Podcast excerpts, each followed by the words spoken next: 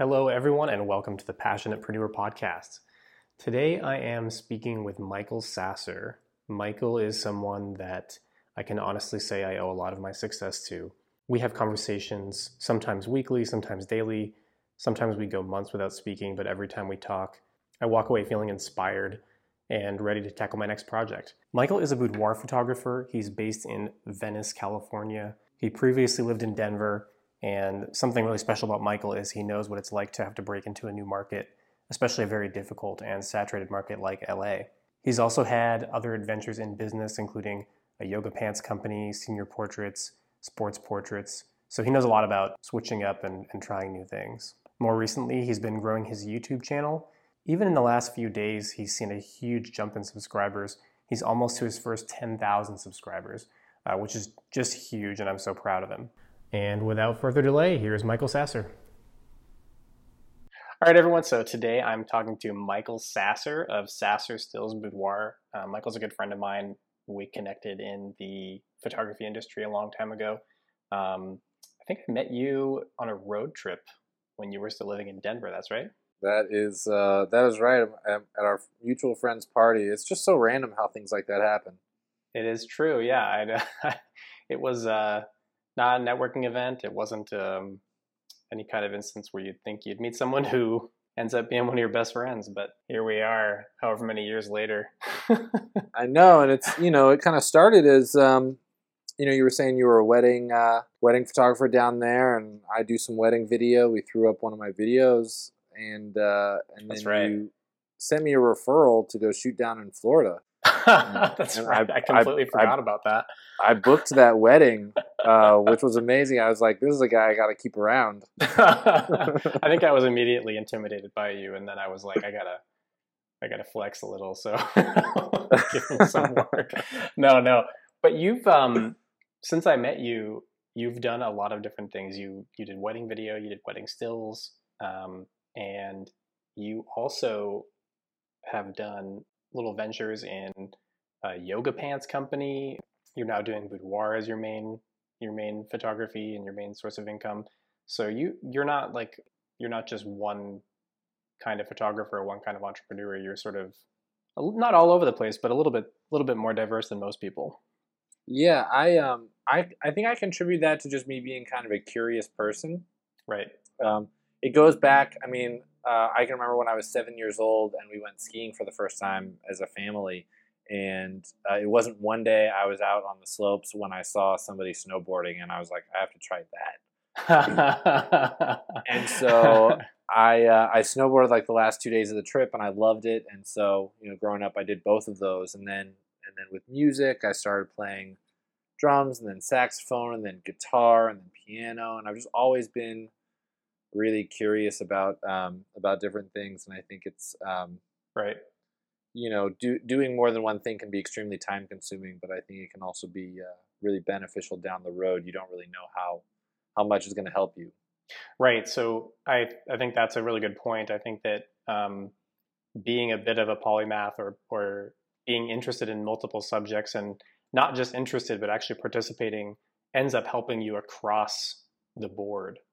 Uh, and a lot of people don't realize that they think they have to be um, instead of being a jack of all trades, master of none. They sort of try to go for just master of one thing and and um, they end up getting really good at that thing, but they may not necessarily find fulfillment or success because they're missing so many other parts of their their selves that they didn't nourish. And I think I think that, that's uh yeah, I think that's true, and I think also um, when somebody says like, okay, so if you're going to specialize in only photography, uh, or in only in wedding photography, that's fine. You can specialize in just wedding photography, but to be a successful wedding photographer, you must also understand some marketing and some branding, and you must right. um, also be curious about you know a wide range of things to make it uh, to make it come together. Even if on on paper, you know what you show is that you only do one thing. Right. So I think it's clear that you think that your interest in many different subjects has, um, you know, led to your success in boudoir and, and sort of just everything you've you've tried. I'm guessing.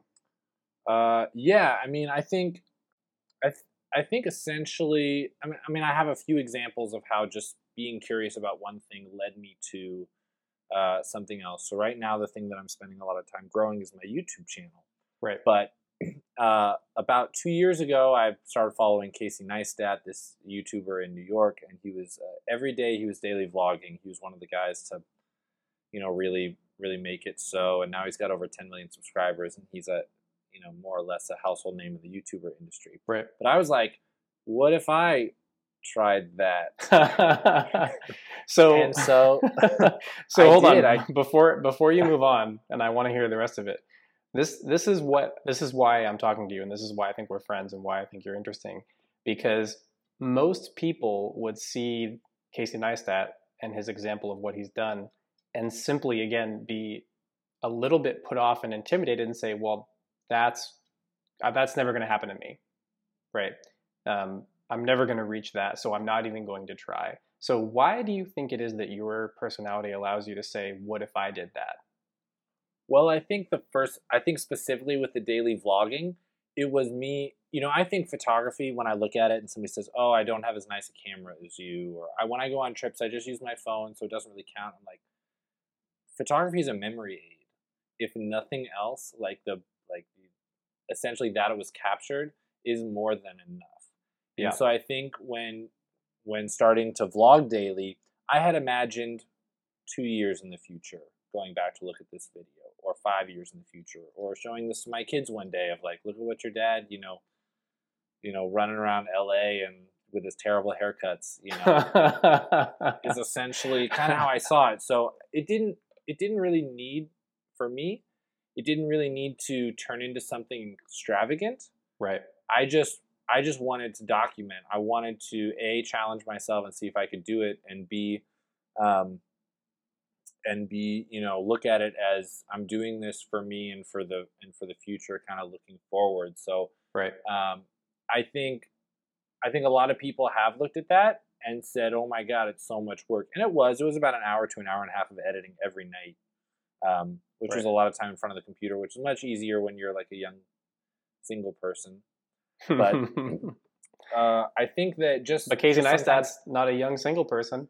he's not a young single person either. Uh, not either. He's not a young single person, and uh, but yeah, he had he had some different reasons that he wanted to do it. He wanted to become a better Right. filmmaker, and he wanted to, to challenge himself in that way. He wasn't creating enough. You know, he was more focused on the end result and not the doing, and so he wanted to force himself for the doing Right. which I think is also really amazing.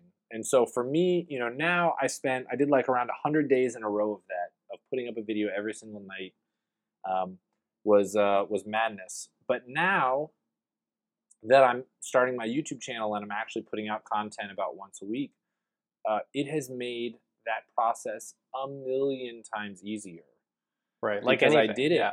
Like anything, I did it two years ago. I didn't wait until I had the perfect, you know, scenario. Oh, now I'm gonna share more of my knowledge. So now I'm gonna learn how to shoot and edit quickly. Right. You didn't have the expectation of it being some kind of a perfect finished product with a with a specific goal when you started. Exactly. It was just something that I was interested in and curious, wanted to challenge myself, and kind of thought about it for this reason. And now those skills have totally translated um, to this part of my bit, not my personal life, but my business life. That's helping me, you know, in so many ways. And so I think that's, you know, when we talk about being curious or doing something before you have to, uh, Right. you know, just kind of immersing yourself in learning, knowing that it's going to pay off down the road. You could have no idea. Um, and then the second thing that I'll I'll mention is um, the yoga pants is like a great example of something my buddy, uh, our mutual friend Mario, uh, he and I started together, and we just wanted to create something cool. Let's see if we can make an online product. Let's source something from China. Let's what is that? What is that like? We've got a little downtime in winter. Right. Let's create a brand. What's it like to create a brand that we don't, you know, necessarily wouldn't use every day? And that has helped me brand my photography business. And I went to um, I went to Hawaii to build a photography brand out there for a sh- for a short um, for a trip. You know, can I make this uh, photography website? Can I make this boudoir website in Hawaii? And it was a thousand times easier because I had already essentially done that same thing, branding another company kind of out of the blue. Um, the, these are the types of things that you do, you don't necessarily see coming down the road, but now after enough time and after having been curious about enough things, I feel like now you you can see the potential reward in trying something new, even if it doesn't end up uh, helping you in, in a new industry or a new project. Um, you sound like a real optimist. Like I'm going to try this; it'll be fun. Worst case scenario, I have documented some cool videos I can show my kids. Best case scenario, this is going to help me um, in another aspect of my life. Uh, yeah, I would I would call myself an optimist and a pretty positive person. Now I definitely have my roadblocks. you know, just like everybody else. I actually just changed my um, background on my phone. it's a little cheesy, but uh, some people are quote people. Are you a quote person? I, I every now and again I'm a quote person, but I would say I'm not as much of a quote person as you are. Yeah, I just um, you know I use quotes to sort of try and like Mm, I'm trying to think of the word to um, to overwrite my system that says you know things are a certain way. It's sort right. of like to challenge my thinking. It's not necessarily oh I really needed to hear that today. I feel a lot better. Mm-hmm. It's like calling out the thing that gets in our way. Right. If you have a habit or a way of thinking and a, the way your your brain is wired, how are you going to rewire it so it's it's improved? And That's right. That how do you what do you hear? What does somebody say that makes you sort of like wake up mm-hmm. and say like, oh, I've been thinking about it this way for a long time, and there's really no logical reason for me to be doing that. Really, this is this is the way. So I watched uh, the movie A Wrinkle in Time. That's right. I saw that? your probably not. No, but I saw your um, I saw your Instagram story about it, and I have to say I was pretty uh, tickled. I was giggling about uh, how enthusiastic you were about it. So I love it. yeah, every every once in a while, I'll have this thing that just like hits me like a ton of bricks. And in the, in this movie, essentially, uh, it's I wouldn't recommend seeing it uh, except for like this one part of the movie. okay. I thought was so good, but basically, there's um there's a little girl who's uh, going through a hard time, and so she's she's uh saying no to a lot of things. She's not doing well in school. She's not very uh, open to meeting new people. There's a challenge put in front of her, and she's saying, "I can't do it." And um, and so the wise, the wise woman in the um, in the movie just looks at her and says, "No, no, no." It's Zach Galifianakis. That's right. It's Zach Galifianakis who says it. And and here's what he says. He says, "You can do it. You're just choosing not to." Mm-hmm. And right. so I put that in my phone because I have a lot of um, all kinds of things that I want to do, and I put all these roadblocks in the way of why it wouldn't work for me or my situation. Right. And the truth is, is that I can do it. Mm-hmm. You know, I've just made the choice to to make these things a big deal. Right. And so I think that we often think of ourselves as, um, oh, I need to send an email to that planner I need to update my whatever. But that's the challenge. I think I think we see that as like that's what we're choosing to do. We're choosing to sit down. We're choosing to work on our business. Right. Yeah, that's but something this, that you helped me with. I, I have the same issue with with all sorts of new projects that I mean, how many times have we been on the phone and I'll say, Yeah, I'm gonna do that hopefully this Wednesday and then I I don't do it and I, I've had to like come up with my own habits and my own um, triggers to help me rewire my brain and uh, and get my new projects going. Um, so what is it for you? So part of it is is talking to people like you. Like I have my uh, I don't know how often we talk. It sometimes we go quite a while without talking. Sometimes we talk like five times a week. But yeah, um, talking talking to you helps because sometimes just uh, hearing it from someone else, just hearing maybe from someone else saying, "Well, why haven't you?" You know, you're like looking for permission?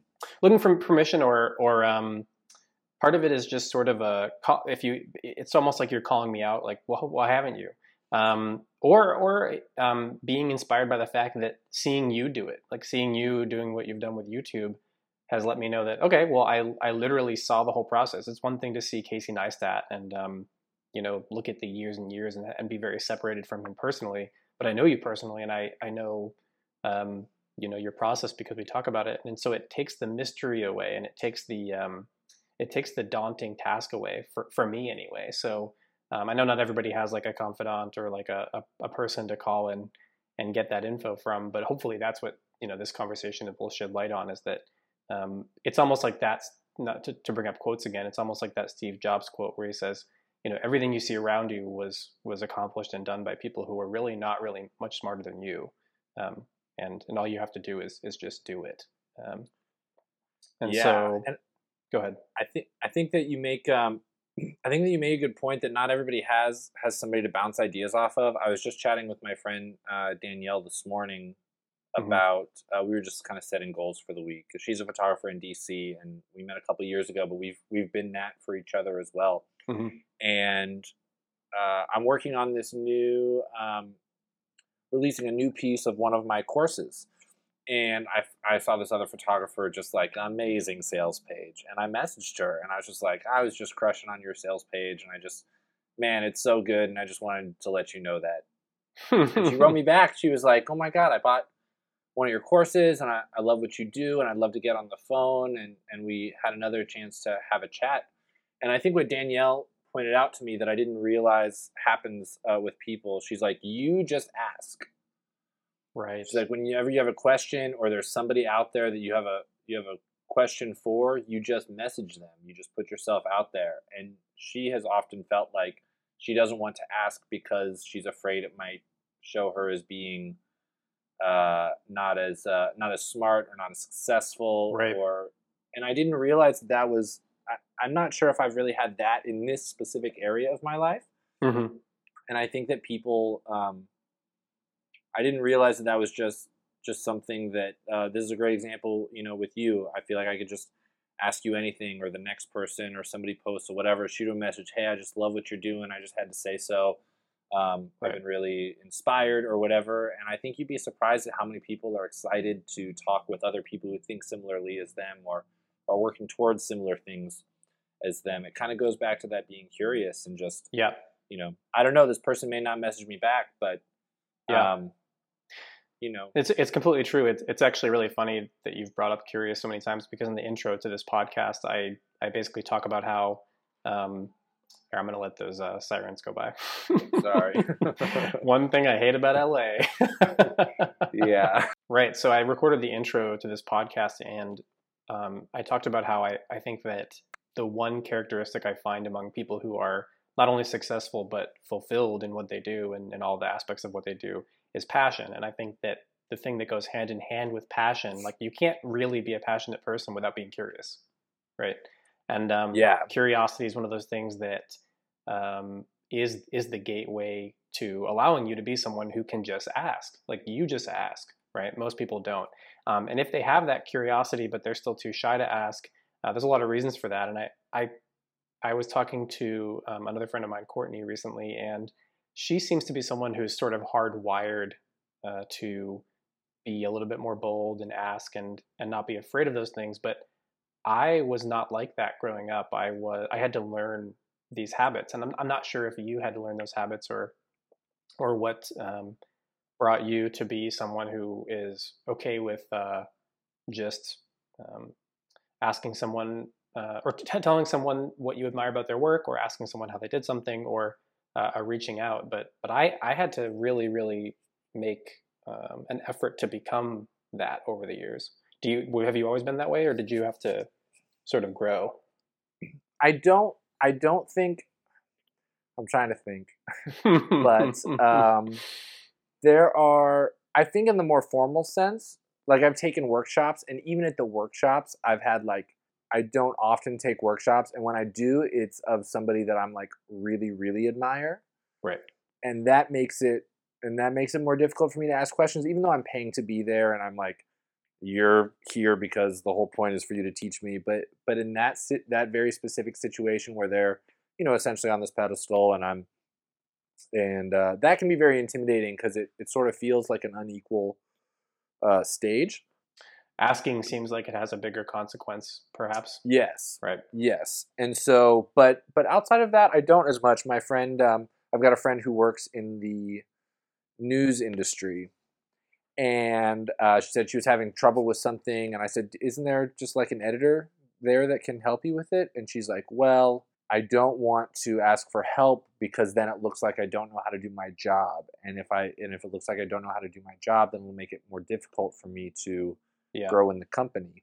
Yeah. And I thought that was such a very sad, sad scenario. Yeah. I mean, the the only reason and here and here's the thing, kind of like that Steve Jobs quote, when people go, wow, you're so knowledgeable, you know, thank you. I I essentially everything I'm telling you I learned from somebody else. Right. Right. Like I am not I have not um, you know over the over the years I've learned some things and I've tried some things myself, but it's just a culmination of just like the last person who did it right that I connected with. Right. We're lucky to have this incredibly well documented history of other people's successes and failures to learn from. That's right. And because and because I have asked, I can then share I can then Right. share more. Right. So something something that we're talking about here, something that it sounds like we're both we've come to be pretty good at, is not feeling embarrassed to ask or to try something new and and look as if we don't already know the thing we're asking, which is kind of a obviously like a paradox. Like obviously you wouldn't be asking if you already knew, right? And so I think this is very much something that plays into most people's lives where uh, they're afraid to try something new or ask a question because they don't want other people to judge them, right? Um, and letting go of that part of your ego is an incredibly powerful thing to do. I remember when I first started uh, taking tennis lessons. Uh, for all you listeners, Michael is very, very good at tennis, uh, and uh, I'm not. However, uh, because I think in the rest of my life I've sort of gotten over this part of my ego of worried about the judgment of others, I had no problem just uh, one day picking up a racket, going on the court, uh, hitting some balls around, and then and then taking lessons. And I remember one very specific instance where I was with my tennis coach and I was practicing my serve, and I threw the ball up in the air, and I you know I did my toss. And I completely missed the ball, and the ball hit me in the face. and uh, I remember the even though my I feel like I'm I'm pretty strong and I've let go of um, you know the ego of, of fear of judgment. I remember feeling a little twinge of like, oh, that was that was pretty bad. but I was almost laughing at myself. And and you know, it's hilarious because my coach, um, who was not afraid to uh, be uh, critical and, and and honestly like really give it to me very plainly and not necessarily be super nice. She, without making any face whatsoever and without making any expression, said, "You'd you'd be amazed how many times that happens." You know, she was just complete like that was not a problem for her at all. Um, if she thought I was being lazy or I didn't hustle enough or um, you know I, I I genuinely made some sort of error that I shouldn't have made, then she would give it to me pretty plainly and, and be pretty critical. But but little things that you know like that, like me being a novice and, and letting a ball hit me in the face, people who actually know what they're doing are not going to judge you. Um, they're usually very excited for you that you're trying this new thing and and they know what it's like because just like you said they've been there they remember when they first started learning That's absolutely right. If you ever, if you guys ever want to get a laugh, just look up the top ten worst tennis shots in history or something on YouTube, and you see these professional tennis players that are doing exactly that. Right Like it's super rare, but it happens. Like it's it's kind of the human thing, um, and I think that um, kind of getting over that. Yeah, it's like how do you how do you get over that fear? I think there are a couple of ways, but the first thing I want to mention is um, I hate. So we'll we'll jump into this briefly. Marketing, I hate. I hate marketing. I hate uh, advertising. I hate Facebook ads. I um, Boudoir is really hard to market for on Facebook because they reject a lot of content right which is like you've come up with a system and you've come up with your thing to send and your perfect text and then they just they just won't they won't send it you got to wait 24 hours for the approval and then it comes back declined then the next day you got to work it's just a huge pain um, so it's really discouraged me from doing that and sometimes i've had some success sometimes i haven't had any success but it makes me feel every time i think about doing a facebook ad i just think of like wasting time instead Mhm. of learning i think about Uh, I my focus is on uh, rejection essentially, mhm. and so uh, I was really trying to think about this. Uh, going out to play tennis, you know you're going to miss shots. I mean, like missing shots is is how you learn. right It's kind of the whole the whole point. You're going to miss fifty percent, or you're going to miss thirty percent, you're going to miss eighty percent, or whatever it is. right You go out there knowing I'm going to miss a bunch of shots, but for Right. some reason that doesn't bother me or us, like Right. people in general. But the idea of like putting something with your business out there.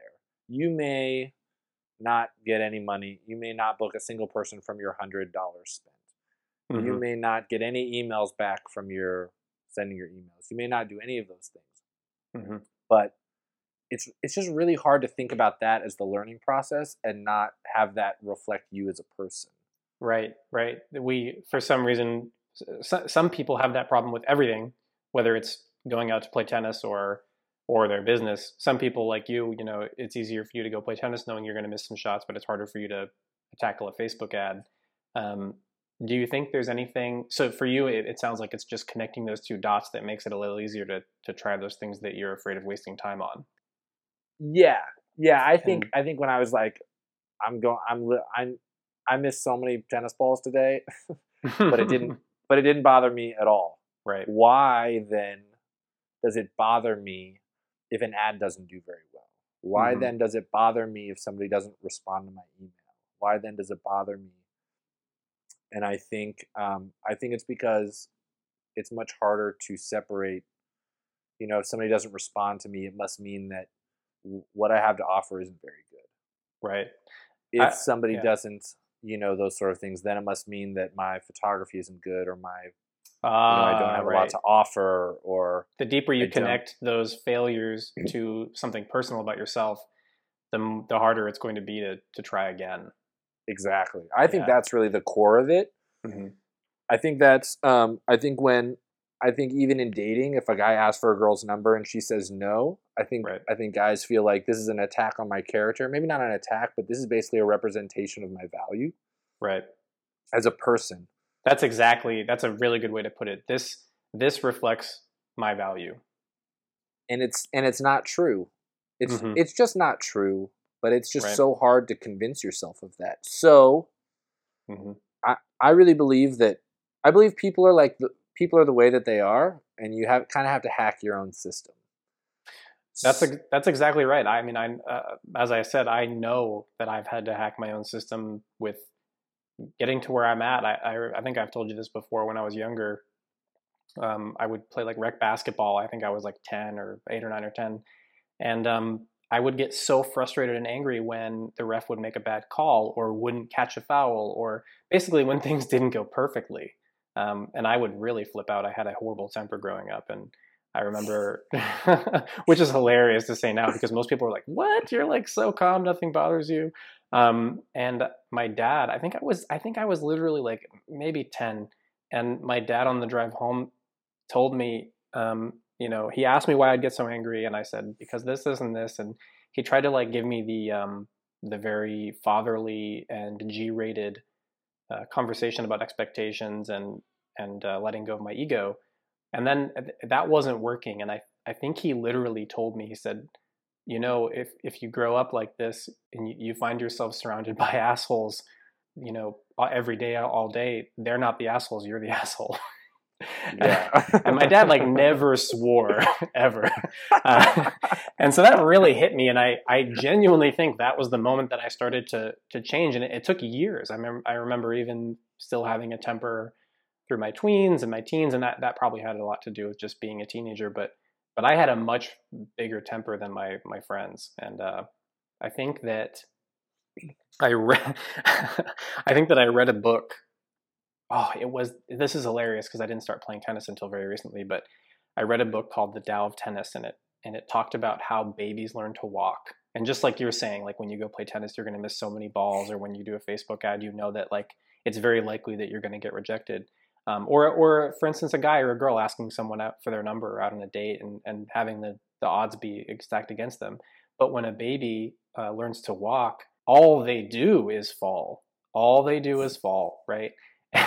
and yet babies learn to walk incredibly quickly, uh, very well, and without judgment. Because luckily for them, they don't actually have the capacity to recognize judgment yet. Um, and so, you know, babies learn to walk very quickly because they, when they fall, they don't say to themselves, crap like who saw that oh i'm so bad at this like why um, they don't they don't even think about it so the the whole point of this book was to to learn tennis that way so when you miss a shot or you or you make a mistake just simply focus on exactly what happened and then and then pick up the racket and do it again and, and try to correct um, that's right it's not about like I should have made that shot. Yeah, it's like what happened. I happened. should know by now. Right. You know, I expect of myself. Uh, What does it mean about me as a tennis player that I can't, that I missed that shot? What is everybody else going to think? Are they not going to want to play with? You know, all those things instead of just making a small change. Right. Oh God, it's so real. I know. I know. Uh, okay, hold on. I want to uh, now that we've had our uh, now that we've had our conversation. This is this is a conversation I feel like you and I have like once a year sometimes or whatever, and uh, and and it it helps us uh, remember where we're at in life. But I have some specific questions for you. Um, so you recently, like really recently, got into YouTube, and uh, now you have how many subscribers? Uh, over the past couple of days, uh, YouTube just started whatever their algorithms are. Um, started sharing uh, sharing my my videos more. I've gotten about fifteen hundred subscribers, new subscribers in the last three days. I'm at like 80, 8,700 something. That's amazing.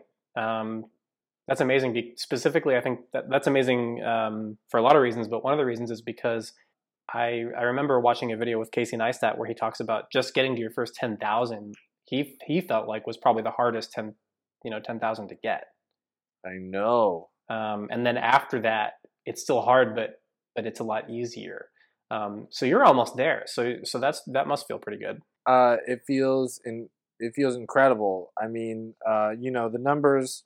You know, the the number's a number, but I think what it I think what it represents is that people are enjoying the content enough to you know want to see whatever whatever is coming out next. But but yes it's it's crazy i mean i started my youtube channel forever ago. I think this is a good uh are you a brene brown fan? I'm not, i'm not but not that i know of. Uh she's really she did the vulnerability she's all about vulnerability. She introduced this um she did this ted talk and it went viral and millions and millions of views. And, and so I, I saw that but she um she said that she got so many positive comments, but she got so many negative comments on uh, on YouTube, on emails, on on everything. It Just was just generally. it was such a polarizing thing mm-hmm. that what ended up happening was um, she said she didn't think she was going to be able to write the next book, but she had so much momentum happening around her that she essentially didn't really have a choice.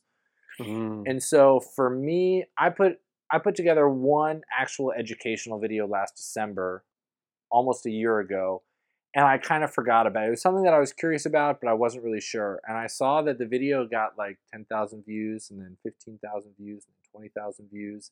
And I was like, wait a second, I'm getting enough good from this video that that motivates me to make more. So I definitely needed positive reinforcement Mhm. um, right.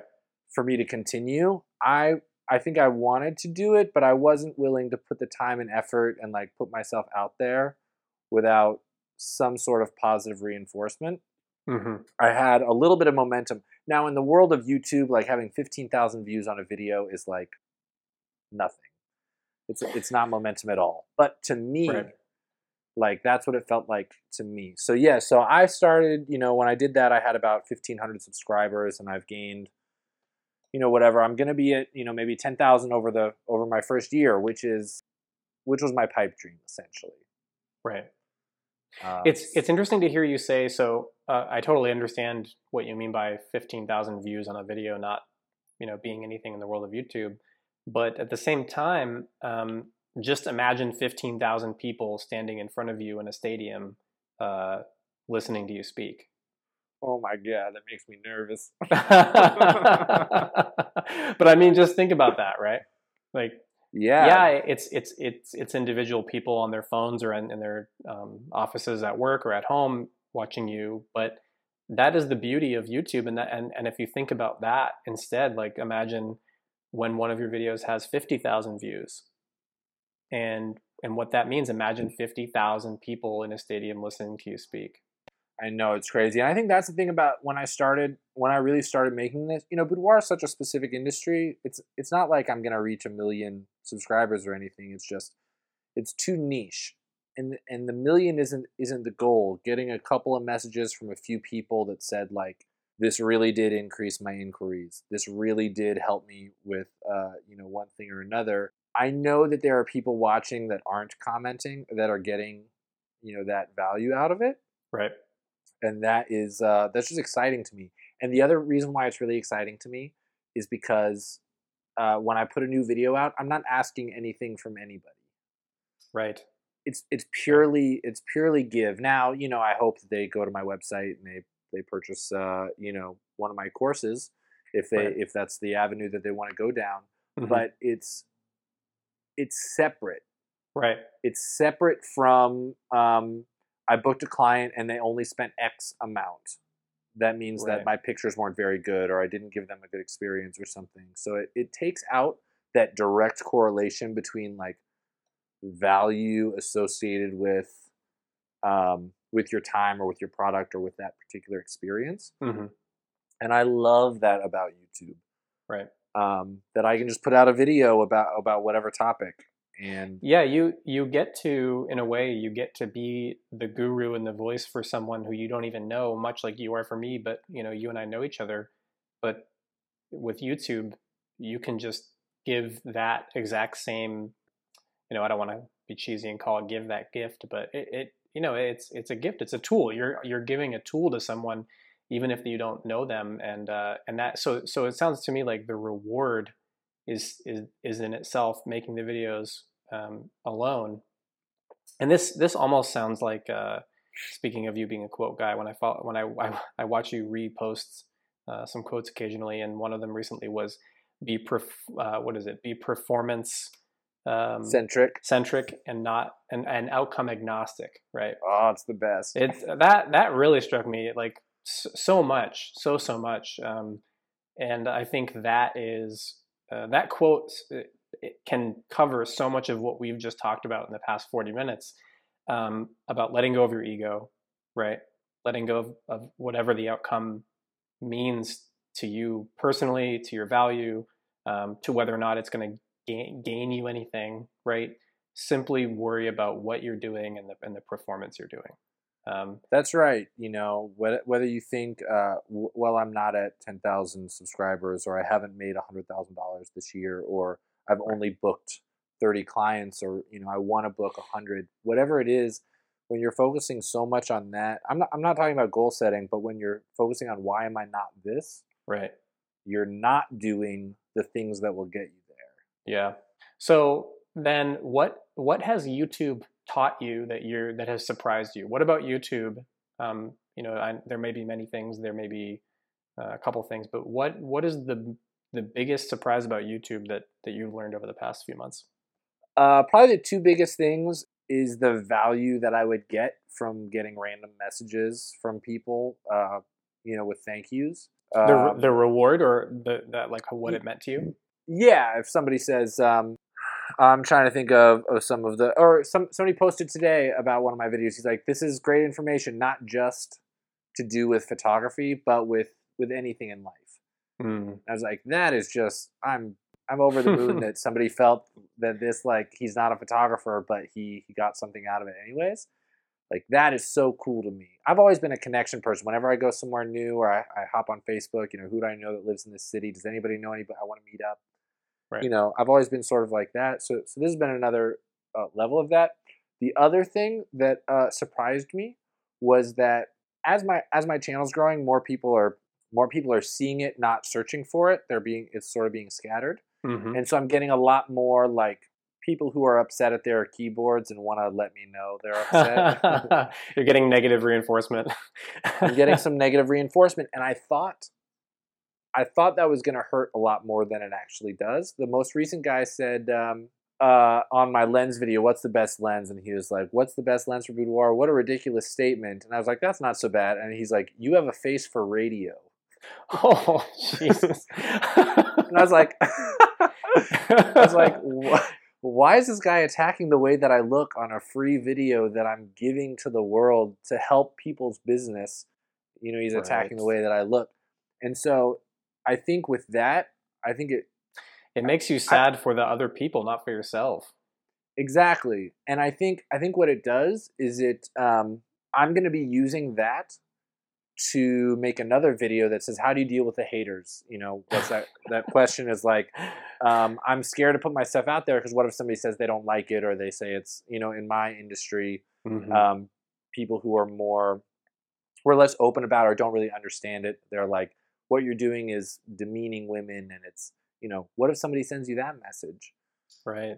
And for me, I think essentially my short answer to that video is going to be uh, when you look at the people's lives that you are impacting, you realize that that has so much more value than the few people that are going to be upset by the content that you put out. In a way, this this goes back to your entire business and why you do boudoir, right? Yeah. I mean, this this is a lot of women. I mean, you're empowering women with what you do, and a lot of women need that empowerment because of this exact thing. Because there are just these people, um, whether they're anonymous or whether it's in person or whether it's specifically someone they know or a past relationship or just the um, image that society projects onto them and and the judgment they feel from that. That's why a lot of people are doing boudoir, and uh, and so I guess it doesn't surprise me that you're able to look past those negative comments because this is precisely what you do. Uh, I would say that I agree with that. Uh, in YouTube specifically, I feel like I needed, you know, we were talking about that positive momentum. If my 1st mm-hmm. three comments were people who said, uh, one guy, I said, like, why I quit weddings to shoot boudoir was one of my videos. And I give a little history. And this guy, I think he called me a I probably can't say it. on, uh, I don't know what on, the deal, how, how, the distribution gets, but if uh, if I have to bleep it, I will, or whatever it is. Uh, I think okay. So he said, um, he said, "You stupid fuck, you should quit YouTube, not weddings." Oh. Which like came out of nowhere. it just had it just had no reason to do that. But if right. that was my first comment, and then my second comment was somebody who said you have a face for radio, and then my third comment was something, you know, I think it would be much harder for me because I didn't have the reinforcement. Right. And I think I think that's where people struggle when they're first starting. They don't yet have that reinforcement that mm-hmm. says what I'm doing is of quality. What I'm doing is going to be helping people. What I'm what I'm doing is, um, you know, has value.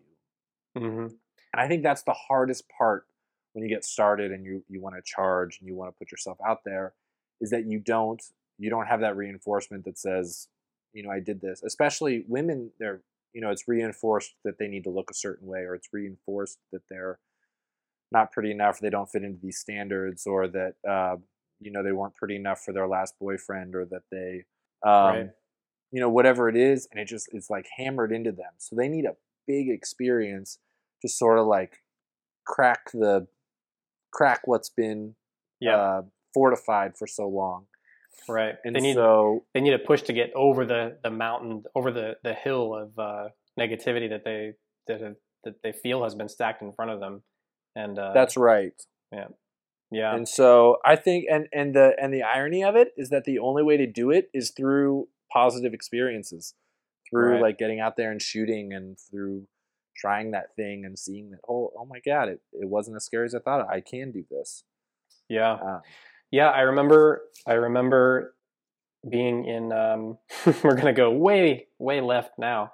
Um, so I have a nine month old daughter, and I remember when Laura and I were in Laura's my wife. Uh, when we were in our birth class, we took a birthing class, and um, I felt um, kind of like a jerk um, only like I felt like that student who spoils the, the lesson for the teacher a little bit. Um, but I she I think she liked it in the end. So she um, you know she asked everyone, um, "Are you scared? And and why are you scared? And what are you going to do if if complications occur during the birth?" And you know we went around the room and and I said, you know I'm not scared. I'm sure some form of complication will arise in some way or another, whether it's serious or not. But no matter what, you know, the, the baby basically has to get born. There's no way to to stop that from happening.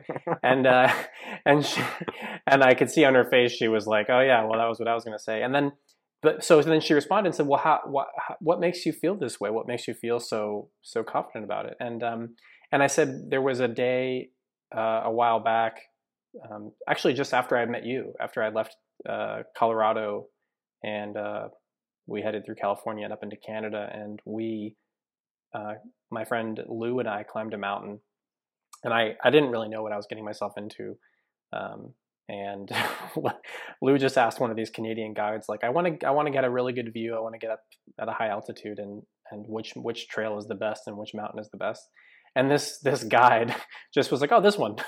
and, and so we said okay, and uh, we we started up the mountain.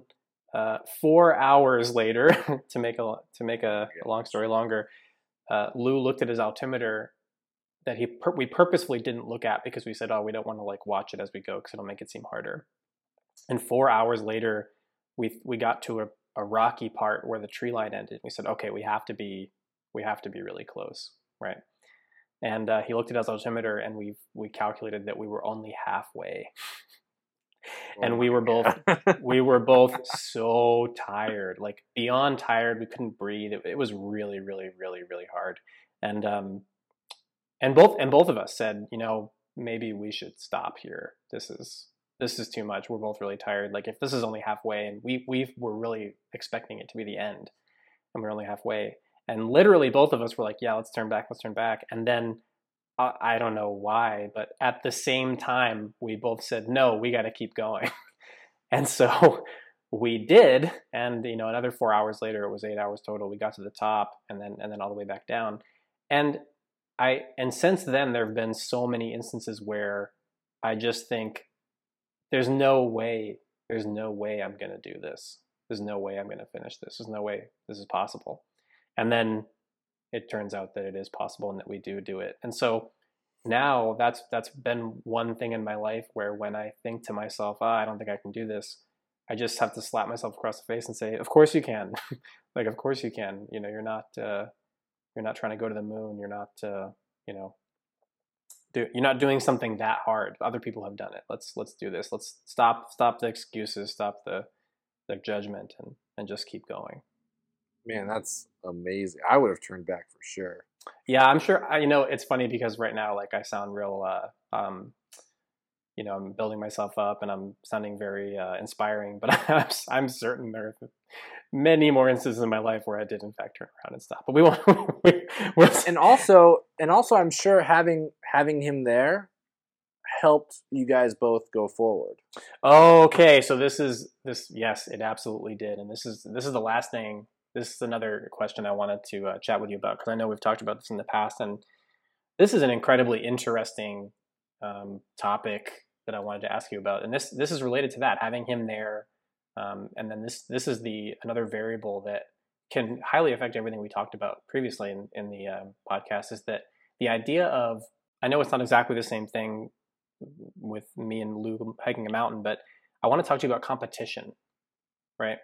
So so the, I think one of the reasons that having Lou there helped was not only because we we can we could push each other, but almost it it it gives you a, a sense of competition. Like I can't quit. I don't want to be the quitter here.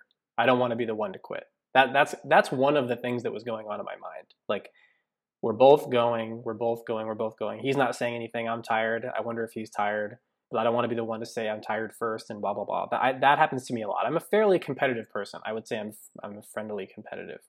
Do you, do you find like how would you define yourself in the the competition world? Oh, that's tough. When I was younger, uh, it was um, so I too got upset on the tennis court. I broke probably 10, 12, 15 tennis rackets when I was growing up. And uh, and uh, same thing. Nobody would nobody would assume that of me now just because of a positive. I changed my my way of thinking from like you know losing is bad to especially on the tennis court is like it's a beautiful day. Right. It's a beautiful day playing tennis, and how nice is that? With my business, so I'm not. I'm. I can get competitive, but I'm. But I have. I have control over it now, and I didn't used to have control over it. Over it Right. when I was younger. When we would play putt putt, I wouldn't keep score because if I lost, I knew it would ruin my. That's like, and I think that speaks to a little bit of the uh, of my self control. Like even as a even as a kid, I like knew myself uh, a Mhm. little in, in a few different areas. Now, okay, so so let me let me get more specific with you. okay, Um, a lot of a lot of people, um, I think a lot of their hangups. So say that they they've they've gotten into the industry, um, they're experiencing success on a certain level, and, and they have some forward momentum. I think the the biggest sort of uh, you know the first boss, if you say like if you're talking about video game terms, one of the first bosses you run into in, in a in a business once you start getting some success is this um, ugly ugly thing called competition, right? you start analyzing the competition. You start looking at other people who are in your industry in your area who are also vying for the same kind of clients as you. And I think a lot of people get Right. incredibly discouraged, and they get um, they start again clinging onto their ego and comparing themselves to other people, Right. uh, and and stuff like that. And so so in your career, I mean, you've obviously done you've done senior portraits, you've done weddings, you've done video, you do boudoir. Right. How do you, how have you dealt with the competition at all, eh, or if at all? Okay, um, perfect. So when I was in, um, so that mutual friend of ours, Mario, I I had a hang up that that said uh, I'm doing senior portraits. I'm only making two hundred fifty dollars as a high school senior, and it's it's because I'm 24. Uh, Because I'm 24, 25. You know, that's um, and when I, when I get older, you know, they'll pay me more, but they're not going to pay some kid that's just a little bit older. I know I'm I know I can take good pictures, but that you know I'm okay with that. hmm Then I met Mario, and he was averaging like two thousand dollars per senior picture, and he was a year younger than I was. and I was like, "What the heck?" And he was in, he was in Denver, you know. And I, so this Yeah. was a perfect example. I reached out to him, and I was like, "Dude, your images are so good. Um, I really love your uh, I really love your work. Uh, I see you're doing some, you know, you got a behind the scenes video. I'd love to come out and shoot one of those for you." And so we ended up hit, hitting it off, and um, he moved out to LA. I moved out to LA. We've been roommates for a couple of years, and he's actually just getting back in town tonight. But instead of looking at that as like I will never be that, I looked at that and said like, what can I learn from this person? right. Uh, so that's with Mario. Now moving to LA was different. So when I moved to LA, um, it's an incredibly difficult industry, and I decided I tried to make it in the wedding industry here, and it didn't really. I it was very difficult. I only shot one wedding out here, and I was growing my boudoir business, and I and at this time I was sort of disconnecting from weddings emotionally and and growing closer to boudoir emotionally. So I decided to give more of my attention to boudoir. Now, let's let's think about LA is the top, you know, as far as competition goes. I mean, when I moved here, the first two pages of Google, 20 websites, all had good photographers who had good branding and good messages and good images. And I was Right. like, oh my god. you didn't exactly. Um, some people, some people specifically move to areas where there's a, a a need to serve the market. I think you definitely did the opposite. You went to a very saturated market and uh, and tried to throw your hat into the ring.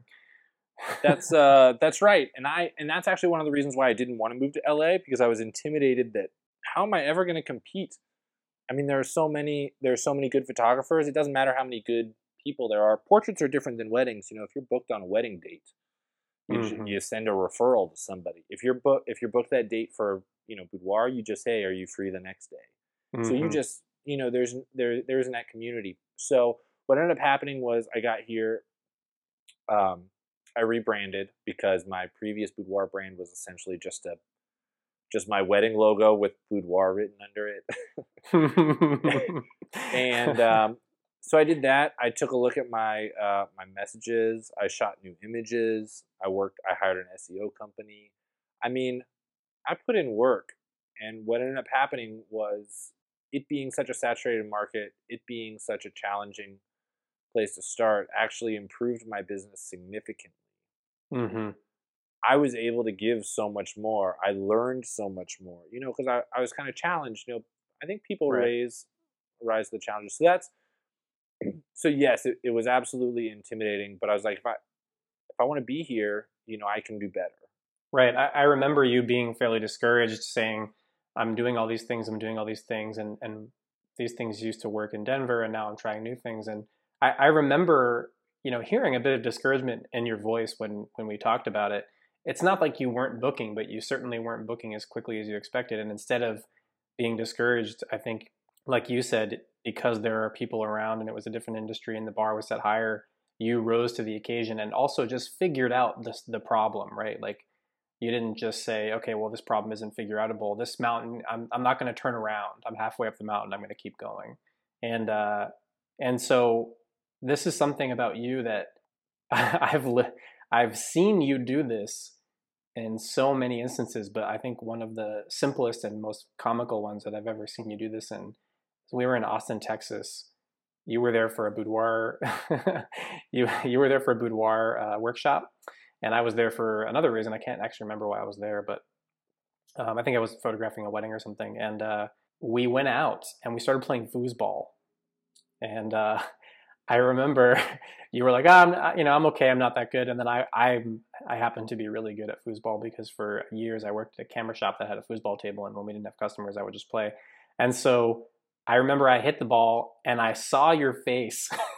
you, you, you, you, looked at you looked at the the foosball table and you looked at me and your eyes went super wide and you were like, eh, I could see. I didn't. You didn't even actually say anything. I just saw your face go. How are you doing that? And I'm I'm gonna I'm gonna learn this, right?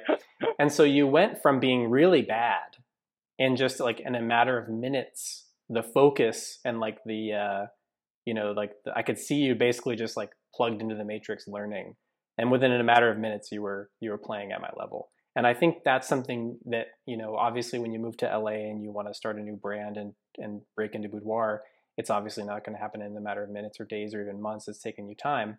But but i see you do this whenever you encounter a problem a puzzle. Like you you actually i think think in terms of puzzles and then you just like work on the puzzle and work on the puzzle and work on the puzzle and then eventually you finish the puzzle and then you you find a harder puzzle that's like the nicest thing anybody's ever said to me i seriously that's that's like what when i look at your face even even like when we're together and and we're trying to figure out uh you know whatever it is what's the best way to um uh, handle this gear, send this information. Like I just see your brain working in terms of like it's a puzzle and let's solve this puzzle.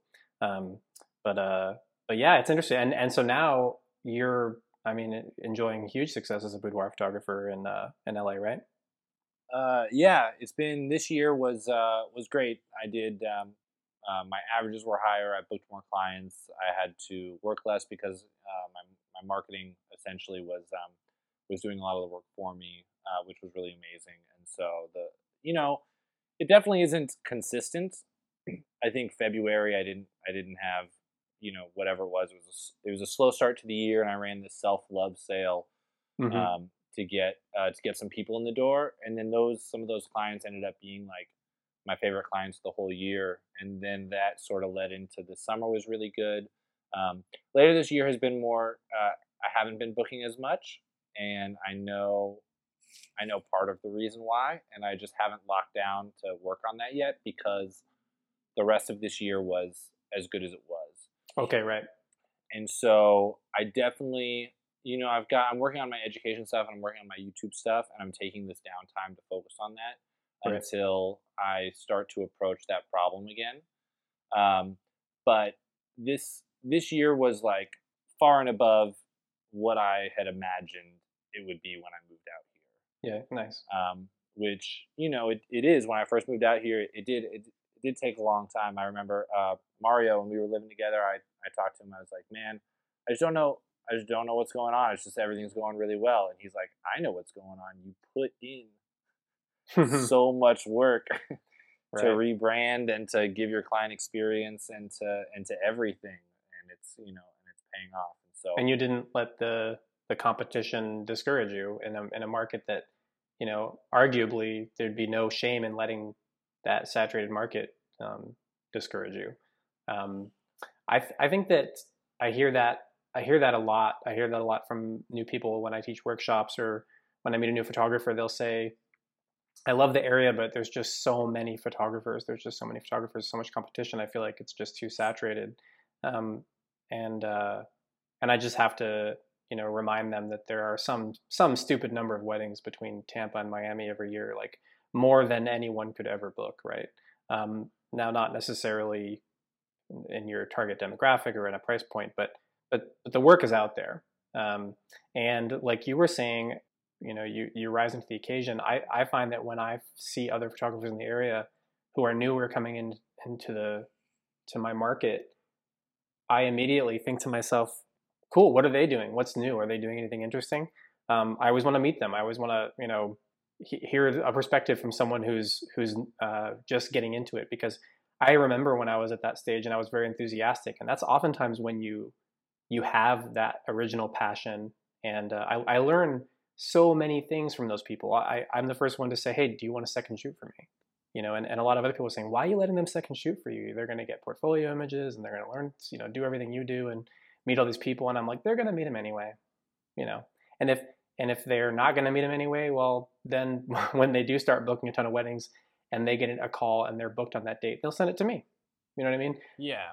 Basically, I just I instead of looking at the competition as some sort of thing to be intimidated by, I just try to use it to my advantage. To be honest with you, I mean, part of it is just that I'm an outgoing person and I'm very optimistic, but part of it is that I've experienced that it usually helps me. Um, to, That's right. If you have it. 10 experiences, yeah, if you look at it, you know, you have a second shooter that goes out and they brand the same way you do and they do all the same things you do. First of all, within the wedding industry, like people are going to know. Right. You know, they're like, oh, you're just a carbon copy of, you know, this other person. I'll just uh, favor the original. Right. But for every time that that, that happens, there's 10 scenarios where something positive comes from it. Exactly. Right. You know, you can't, right. uh, yeah, nobody can have that kind of control. Yeah. And if you build a wall around yourself, um, this like invisible wall that you think is going to protect you from the competition, uh, all it's going to do is alienate you from from the industry and uh, and also kind of put you in this defensive position. And I think that that sort of uh, ends up hurting you long term. I think uh, I think it does. I think people, you know, the short term versus the long term. That's the part that's hard uh, to really look at. You say, "I don't want to give away these images. I don't want to do this, or I don't want to," they'll be taking advantage of me. You know, one one year down the road, two years down the road, you don't know when it's going to pay off. Right. And I think that's what uh, that's another thing. When I moved to LA, I just I just didn't know when things were going to pay off, and that was really scary. Mm-hmm. Um, right. To feel like maybe I, you know, is it going to work? I, I know it's going to work. Is it going to be a year from now? Is it going to be two years from now? You know, yep, yep. and I think that uh, yeah, when you when you try and control that situation, you may win in the short term, but there's you just you just can't win in the long term. Yeah. All right, Mike, we're on the hour mark, and uh, I'm sure that my wife is somewhere in the yard wondering where I am, and uh, and I'm sure you have to go do something. So I can, do, I do. um, thanks so much for talking, man. I love talking to you. I feel like I could talk to you every day of the week, and it would be rewarding. So thanks for doing this. Hours and hours, and I and I want to say that um, you know you as well. You know, for every phone call that we have, you have a way of explaining things that that makes things seem not as not as hard as they are. And well, I've always really really appreciated that, um, and I'm excited you're gonna you know be continuing with this podcast. I think you've got such a unique look into not just wedding photography, but just you know pe- people and and how to um, how to keep moving forward when you feel like you you can't. And so uh, I'm excited to continue to listen along. Thanks, man. I really appreciate it. Uh, I I feelings mutual. Um, do you want to? Where can people find you? What are your What's your Instagram handle? Uh, so my Instagram handle is uh, my last name Sasser S A S S E R, uh, and then stills as in a still photograph, and then boudoir. But if you just type in my last name, there's not a whole lot of Sassers on Instagram. And then um, for YouTube, it's just my full name, Michael Sasser. Just youtube.com/slash Michael Sasser. Those are really the the two spots if you guys want to, you know, hang out or shoot me a message, or those are the places to do it the YouTube videos are uh, pure entertainment, uh, even if you're not a boudoir photographer. And if you are a boudoir photographer, you should definitely look into them. Uh, well, well, thanks, man. Mm. Adios. All right, man. I'll talk to you soon.